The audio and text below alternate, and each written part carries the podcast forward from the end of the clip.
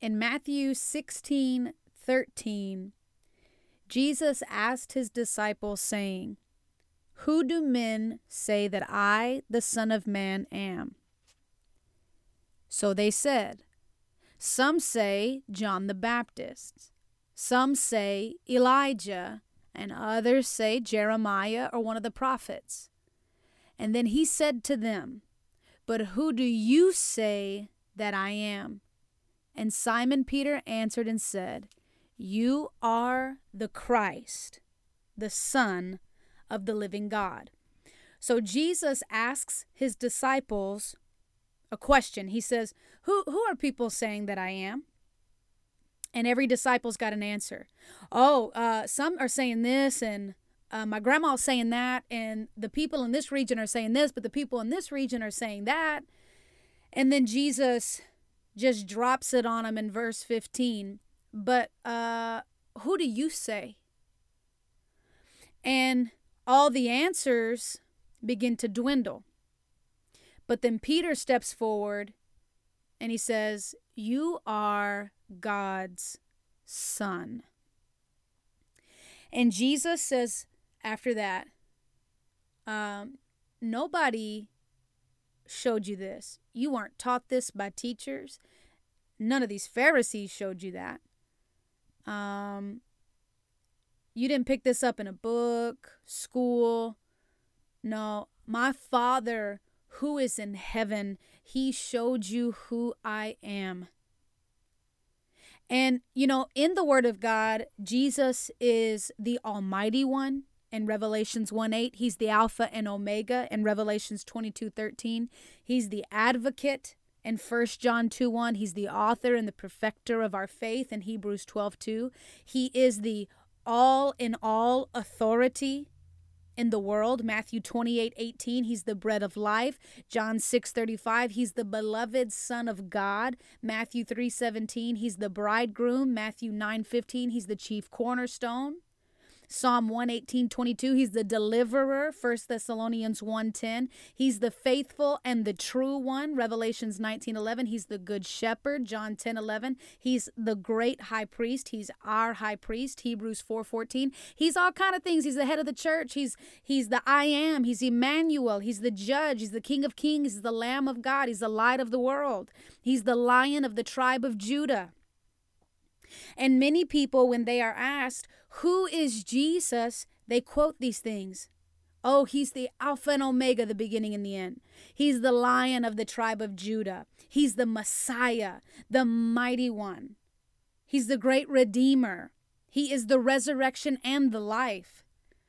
And they're quoting either just scripture they have read or content that they picked up from a preacher or somebody else. But Peter, according to Jesus, was answering from a place of intimacy. Jesus said, You know who I am because my Father spoke to your heart. You know who I am not based on textbook, not based on schooling, not based on people.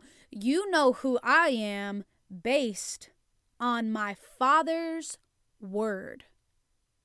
You know who I truly am. And then Jesus steps forward from that moment and he says, Blessed are you, Simon Barjona? For flesh and blood has not revealed this to you, but my Father who is in heaven. And I also say to you that you are Peter, and on this rock I will build my church, and the gates of Hades, the gates of hell, shall not prevail against it. And i will give you the key the keys of the kingdom of heaven and whatever you bind on earth will be bound in heaven and whatever you loose on earth will be loosed in heaven. Jesus said peter you got it. Who who do people say that i am? Man the disciples. Well some some say some say and then others say and others say oh but who do you say and they don't know. They're not sure of an answer. But Peter, he got it. And he said, I know who you are for myself. You are the Son of God. And you know that he knew it in his heart. You know that he believed it in his heart because when Jesus said, Follow me, Peter left his life and he followed him. He didn't just leave um, a boat which was his livelihood and his job. He didn't just walk away from that, he walked away from a family because later on in scripture, you see Jesus heal his wife. He left all of that for that period of time to follow Jesus zealously. He went after him. Who you know gonna walk up to somebody and say, Follow me, and they leave their job, they leave their family, they leave their livelihood, they leave their routine, they leave their schedule to follow you. He didn't tell them, follow me, and then on Monday, Tuesday, and Wednesday, we'll do this. And then on Thursday, Friday, and Saturday, this will be our routine. And this is how we're going to have income. And this is how um, we're going to make sure that you're still connected to your family here. And this is how we'll make sure that you're still socially accepted. And this is how I'll bless you. And this, no, he didn't do any of that. He said, follow me. And Peter left his life and followed him and devoutly pursued him, learning from him. And no, he wasn't perfect. Thank God. I'm glad Peter wasn't perfect. I see a lot of myself in Peter.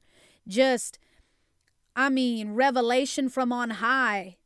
And Jesus says, I'm going to build my church on this, Peter. And then a few verses later, Jesus has to tell Peter, Get behind me, Satan. I mean, I identify with that. One minute I'm at 100%, and the next minute you got to rebuke me. I'm human. That's why I love Peter. But Peter followed Jesus, all of his imperfections, all of his humanity. He followed him because he knew who Jesus was. And then Jesus says, There's no way that you could have known that there's no way that you could have figured that out on your own or been taught that by man. My Father, He revealed this to you. And I think in our world today, and even in Christianity, Christianity, there are a lot of people who do not know Christ. Many people um, claim the title of a Christian, but they don't necessarily know the Christ. They don't know him personally, they don't know him intimately, they don't know him in a way where they can stand out and stand up and with confidence answer such a question. You are the Christ, the Son of the living God. They don't know Him in a way where they could confidently answer for themselves by divine revelation for themselves. They might say, Oh, He's the Alpha and Omega. He's the beginning and the end. He's the healer of cancer. He's the deliverer from drugs. I heard the pastor say that, and I heard my grandma say that, and my mom taught me this. My friends say this about him. My coworkers sadly say that about him. So I don't really know. I mean, he's this, he's that. But there are some people who can do like Peter did, step forward and confidently say, He is the Almighty One. He is the deliverer. When Jesus says, Who am I? And some say, Oh, you're a lunatic. you're you're a fake. You were, oh, he was a good prophet. He was a good man. You could take from his teachings. It's good. He was a liar and a thief and a briber and he was this and he was that. But maybe you could be like Peter and step forward and say, No, he is the deliverer. How do you know? Because for me, he delivered me. My Father who is in heaven showed me that his son was a deliverer. He would deliver me from bondage. He would deliver me from drug addiction. He would deliver me from whatever it is. And you can confidently come forward and say for yourself, by your own revelation, Jesus, you are the deliverer. And then some people can stand up and say, Jesus, you are the healer. Because when I was broken in my soul, you healed me.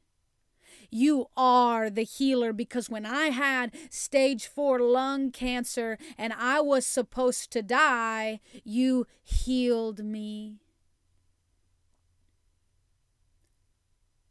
Some people answer who is Jesus based on somebody else's answer. But what Jesus was challenging his followers, his disciples with, was for them to answer for themselves. It was easy to say what somebody else had said. It was easy to say what others thought. But it got quiet when he asked a very specific question What do you say? Who do you say? I don't know. I mean, I know what Mother Teresa said, and I know what the pastor on YouTube said. I know what I saw on Facebook, and I know what they taught me in the church. I know what they told me in school. I mean, I know what my coworkers say. I know what my friends say. No, that's not what I'm asking you. Who do you say I am? And my challenge to you is to come to the place where you can be like Peter and confidently step forward and say who you know Jesus is. For me, Jade, personally, Jesus is my life. He is the bread of life. He is my source. He is my provision. He is truly the essence of my life. And without him, I will fall into a deep, dark depression and I would die in it because he is life to me. The Word of God says he is the bread of life. It's like you eat of him. That's why for communion you eat bread and you you drink the who knows grape juice depending on where you are. Because it's a picture of you literally taking him into your body and eating him for your life. That's why people didn't understand it in the old in in the scriptures because um, the Bible says they they thought he started pulling some vampire stuff. Like, wait, what? You want me to eat your flesh and drink your blood and if I don't I can't be a part of you? Well then I'm I'm dipping. I'm out. But they didn't understand what Jesus was saying was take me into you. Let me be one with you. He wasn't saying come over here and eat my hand off. Come over here and eat my foot and he was he was painting a picture. That's why he always says um, those who have ears, let them hear. I'm saying something so much more than your natural carnal mind can understand. And so when he calls himself the bread of life and when he and when he breaks the bread and he says this is my body, eat it. He's saying eat of me that you might have life. Eat my words. Eat the word of God. Take it into you. If you eat fruits and vegetables, that goes into your body and it does good. It goes into you. It begins to do something in your cells and your digestive system. It's good for you. You eat 10 boxes of pizza, it goes into you. It does something to you. That might, you know, slow your digestive system down. It might give you a headache. It might make you lazy. It might make it hard to wake up in the morning because you're eating something of no good value to you. And Jesus is saying, Take me into you the way your physical body takes in food and it goes through your body and it breaks up and it and it disperses and it begins to be used and and it begins to do something inside of you. He says, I'll be the same way. You eat me like bread. I'll come into your soul. I'll come into your spirit and I will bring love and peace and joy and energy and the Holy Spirit. And your your spirit man will grow. Your soul will grow and you will become like me because you are what you eat. So for me, he is my life. He is the bread that my soul eats from. And if I don't have him, I am malnourished in my soul and I will become uh, bitter. I will become broken. I will become angry. I will become depressed. And I will die in my soul without him. But with him as my bread, as my spiritual food, Love grows on the inside of me. The peace of God that surpasses understanding rules my heart and my mind. Joy unspeakable is moving through me. Why? Because He is the source of my life. Who is Jesus? I don't want to hear another person answer that question based on somebody else's answer to that question. Jesus went to the cross. The Father, our Abba Daddy, sent his Son to the cross to die a murderer's, a sinner's, an adulterer's death. It was horrific.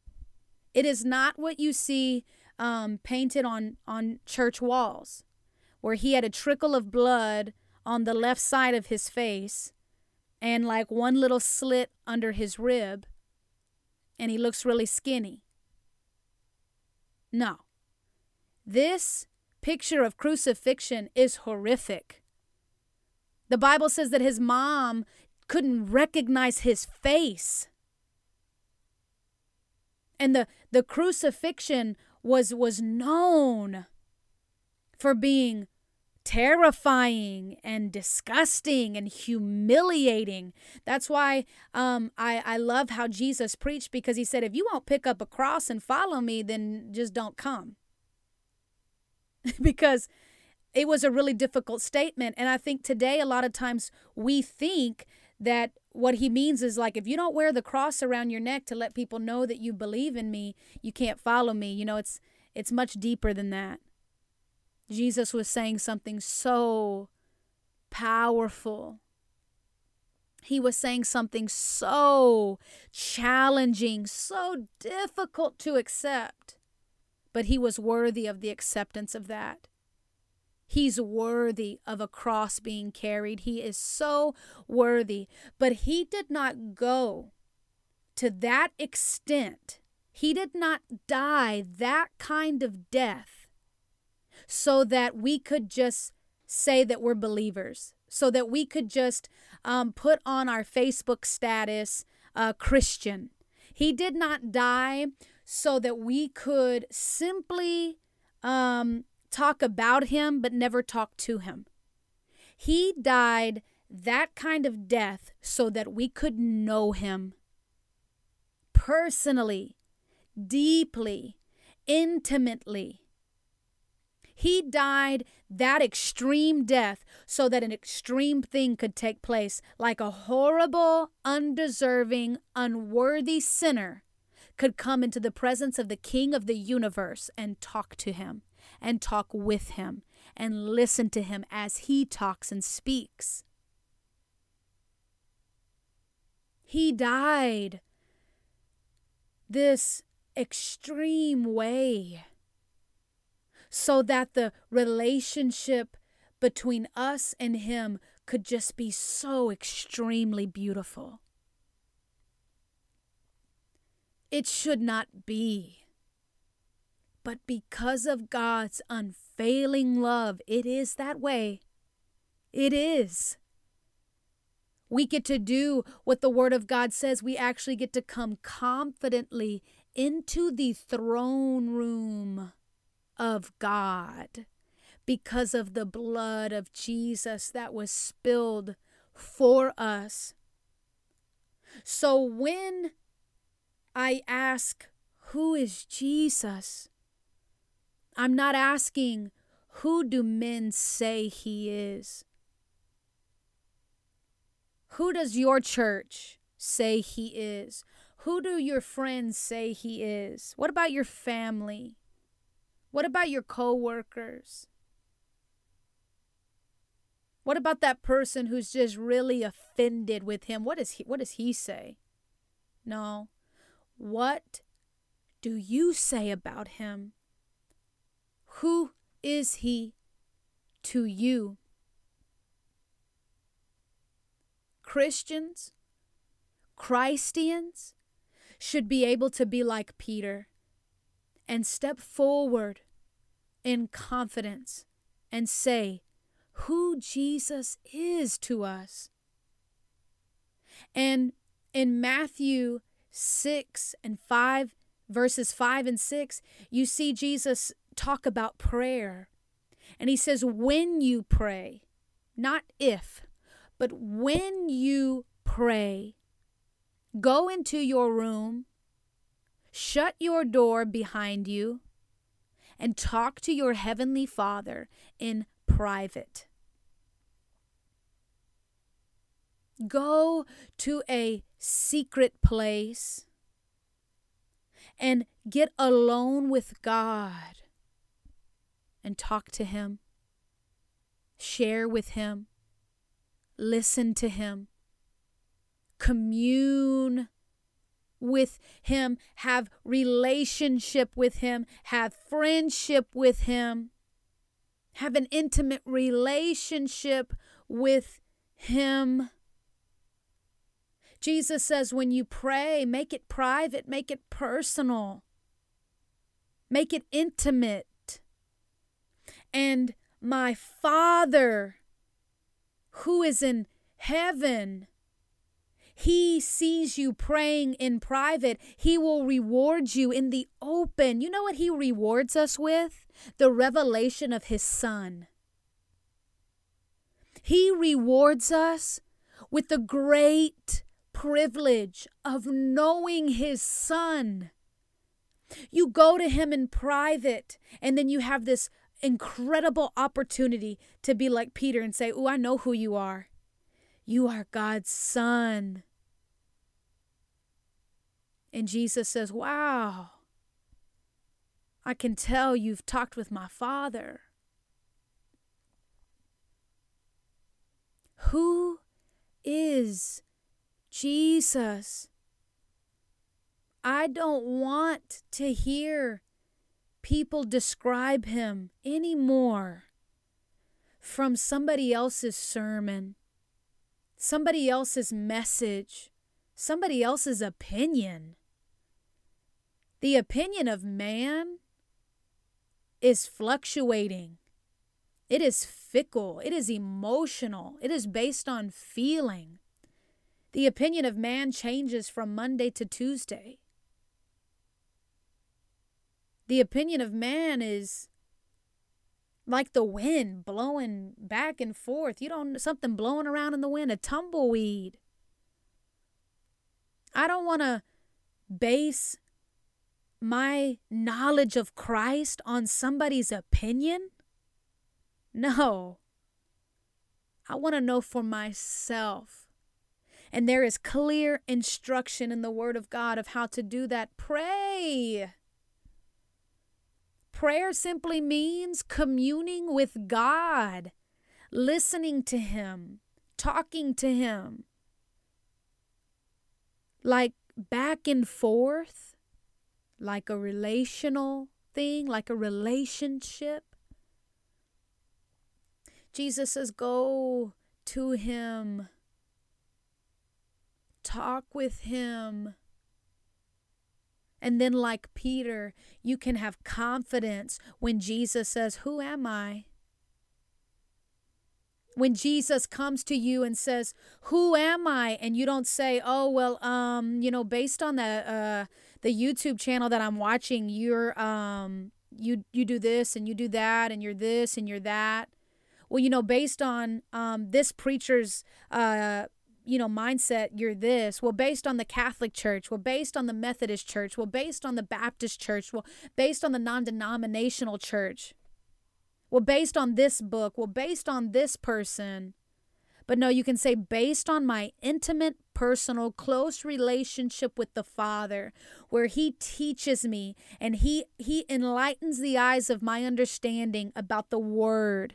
He He becomes my counselor. He becomes my Father. He becomes my teacher. He becomes my mentor. He becomes my my lover, the lover of my soul. He becomes my closest friend, my confidant. He becomes my everything. Based on that, Jesus is. Based on that, Jesus is. Who is Jesus to you?